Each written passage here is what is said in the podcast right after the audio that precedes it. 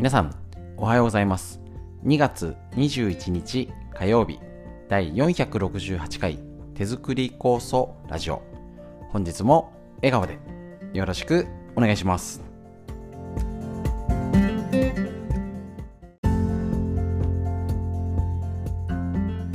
こちら手作り酵素ラジオは埼玉県本庄市にあります芦沢治療院よりお届けしております。私の母親が手作り酵素を始めて35年以上経ちまして、北海道帯広市にあります十勝金星社川村文夫先生に長年ご指導いただいておりまして、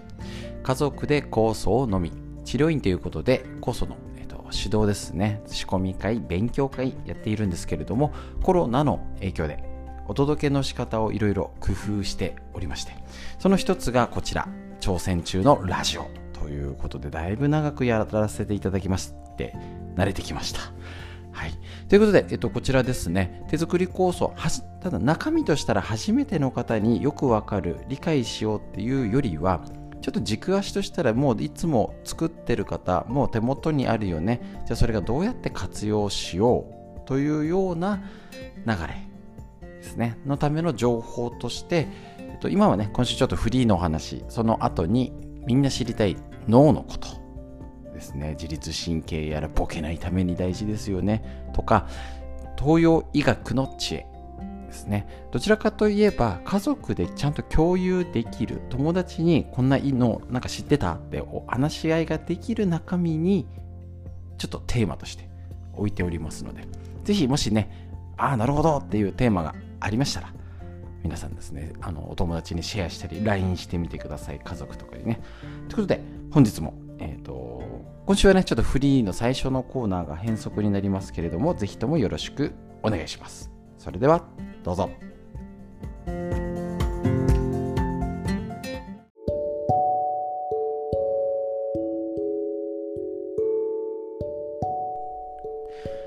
はい、それではですね、フリーでお話しする、今週ちょっと変則的にお話ししております。いつもは最近新テーマというか、手作り酵素についてとか発酵についてとか腸のこと、甘酒のことってテーマを設けて解説してたんですけれども、ちょっと今週はお休みにしてですね、はい、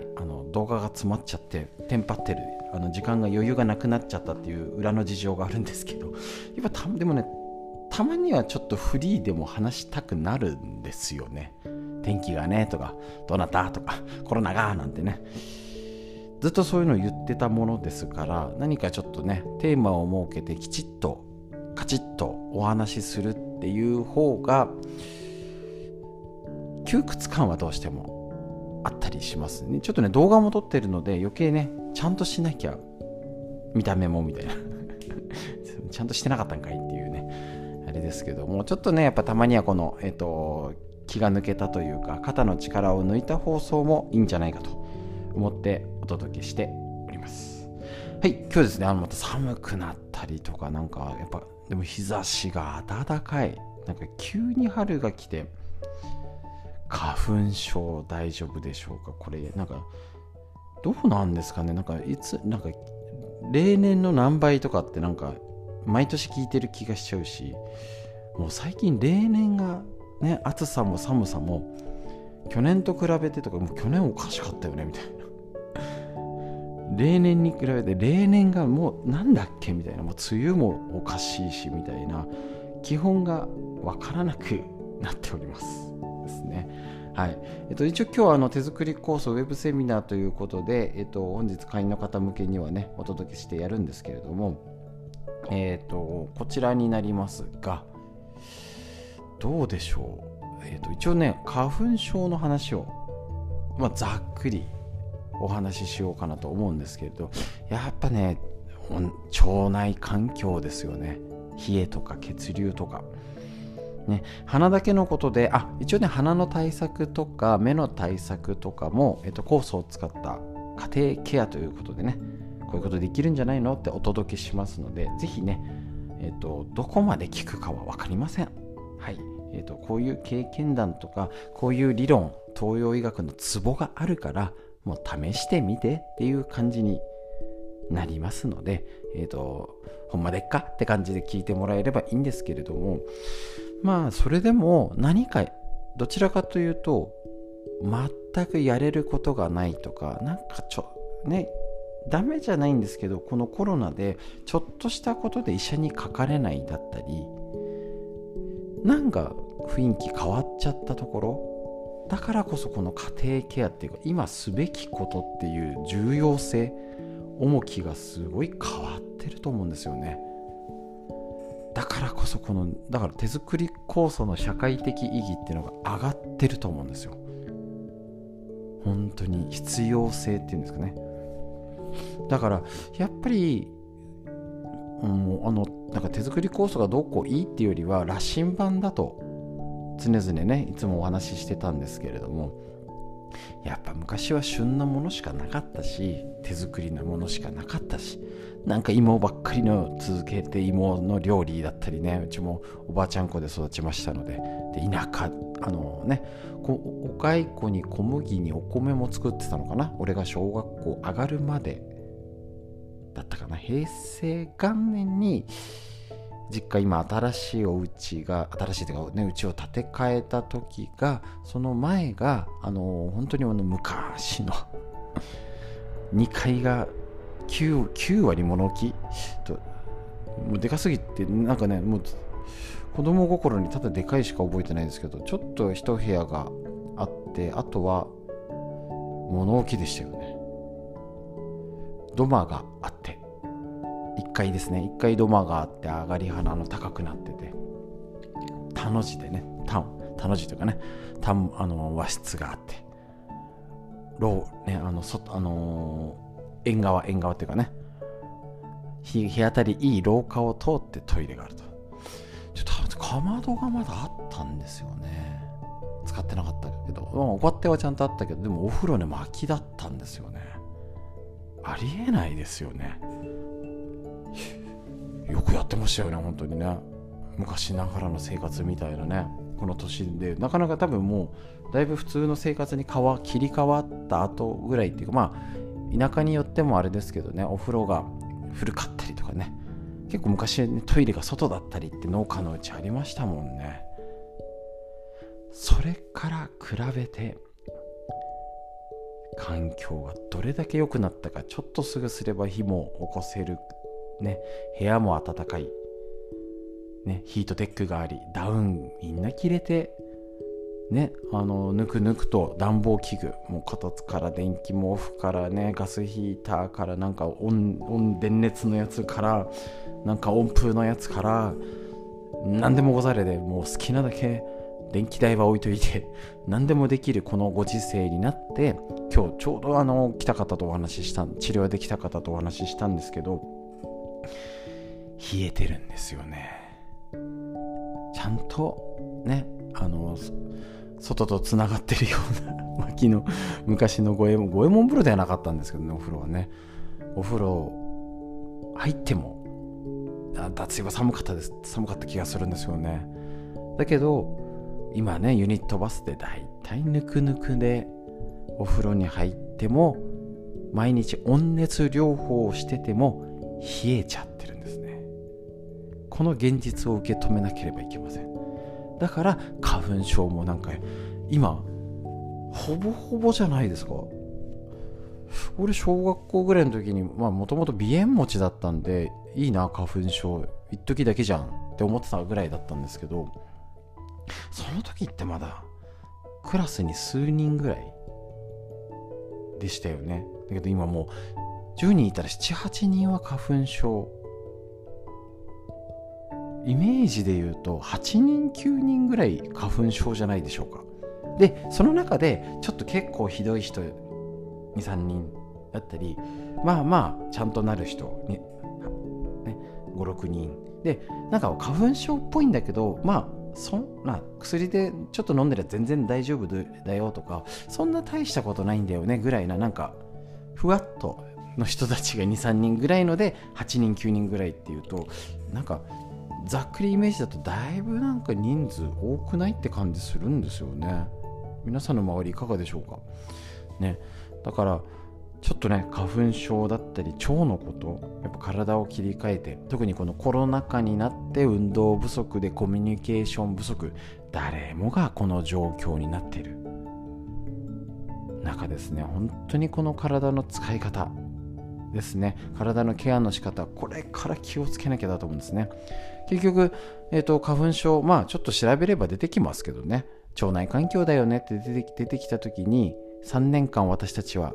何してきたでしょうか。はい、除菌殺菌しまくりですもんね。なのでそれが悪くね、しょうがなかったりはね、お仕事でやむなくって方もいらっしゃいますし、ね、うちなんかも治療してる時にはね、なるべく流水でも対処はしてたんで、もう最初ガッサガサになっちゃってね。ですけども、やっぱ最低限使わなかったりね、もう使わないとダメって場所もありますので、そのためにやっぱ花粉症がひどくなってないかなとか、お腹の調子どうかなっていう見方をぜひチェックして、家庭ケアとして家族で不調をね、どうかなっていうのを話し合えるようにしておきましょうということで、本日のフリーの話以上です。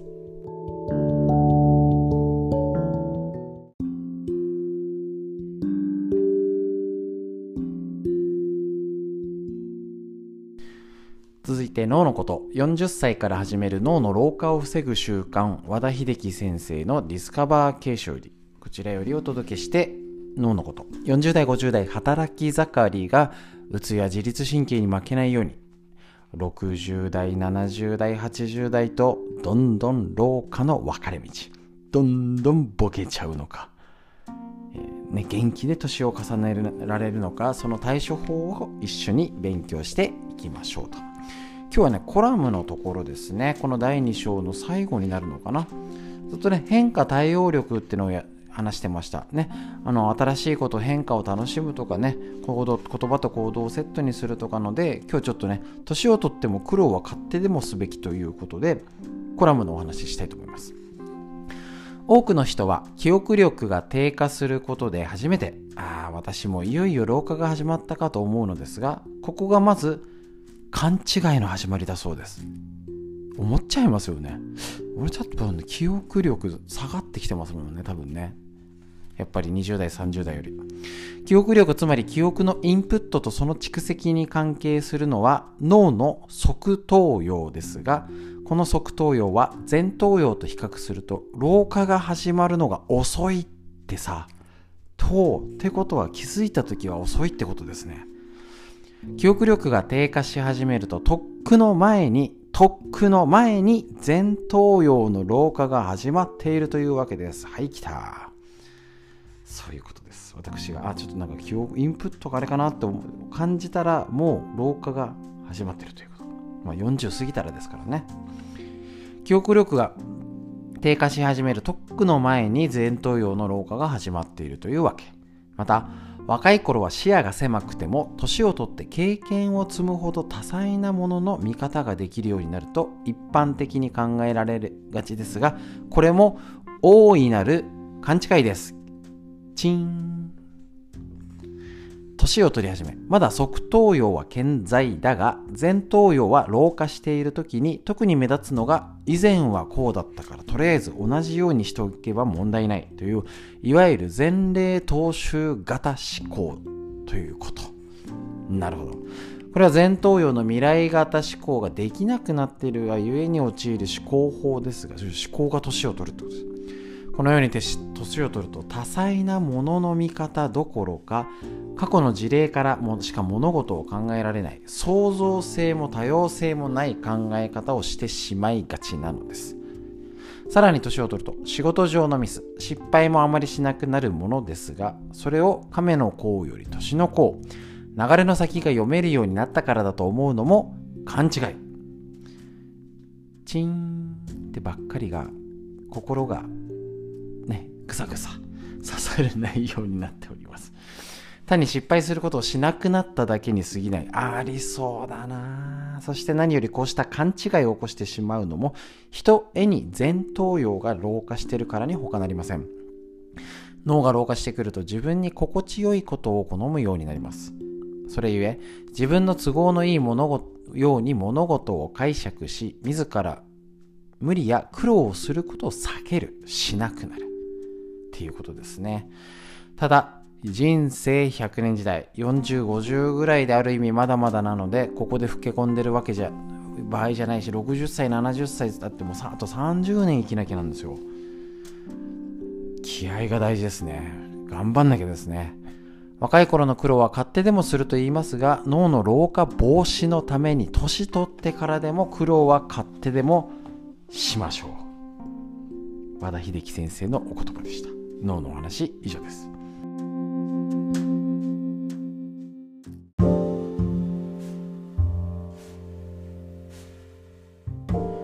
続いて、みんな知りたい東洋医学の知恵、緑薬品漢方堂の毎日漢方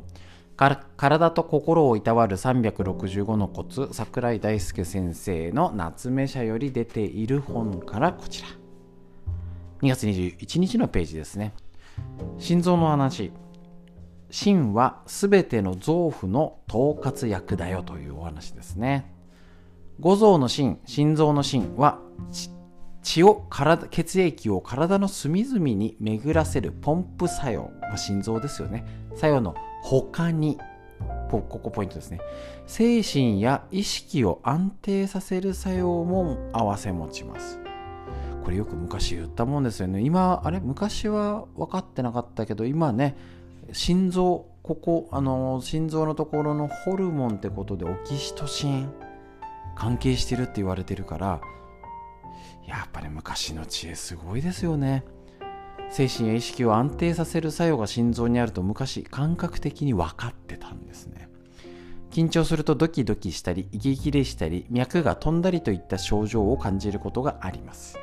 これらは現代では脳や神経系の機能と考えられていますが、実際にドキドキと動いていると感じるのは心です。そのため昔の人は意識や精神は心臓に宿り、心がコントロールしていると考えたのです。また心、心臓はすべての臓腑を統括しており、心臓が弱るとすべての臓腑の機能が低下してしまいます。心の状態はベロ、舌や顔色、眼光、目ですね、言葉などに出やすく、心臓の機能が低下したときは顔の色艶が悪くなり、目からは生き生きとした生命力が感じられなくなりますと。心臓を元気にする食材として小麦、卵、ゴーヤ、冬瓜、ゆり根、ナツメ、ハスの実、茶葉、ウコンなどを挙げております。きっと昔はね、心臓だから心臓の働き、血液を循環するみたいなことが分かってながらも、心との関係とか、なんか元気に頑張れないよねとか、ね、一つのことじゃなくて体を全体で見る見方をしていたんじゃないでしょうか。とっても勉強になります。東洋医学の知恵、以上です。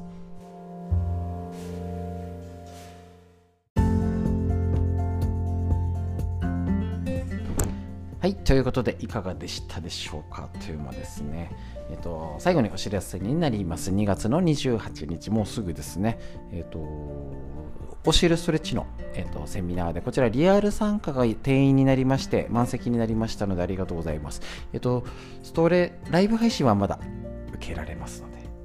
ぜひぜひね、申し込みください。ただですね、個人的に勝手に言っちゃうと2月9日に最初やってちょっと受けてみたいなとかね、プチ紹介動画をお届けしましたけれども、どうせ1回受けるなら2月9日をおすすめいたしますので、ぜひともライブ動画でね、買うってね、感覚慣れてない方もいるんですけど、そちらでやってください。今のところで、日課バージョンということで、解説して練習してこうやるんだよっていう正しいやり方をやって、日頃の練習版の動画をプレゼントしておりますので、チェックしてみてくださいということになります。ということで以上になりますけれども、あと3月5日ね、健康を考える会、ぜひよろしくお願いします。それでは最後に深呼吸しましょう。しっかり息吸って吐いて、背中を伸ばしてゆっくりリラックスして上を見上げて、空を見上げましょう。天井でもいいですよ。息吸って吐いて、素敵な一日が始まりました。皆さんにとってより良い一日になりますように。本日も最後までお聞きくださいましてありがとうございました。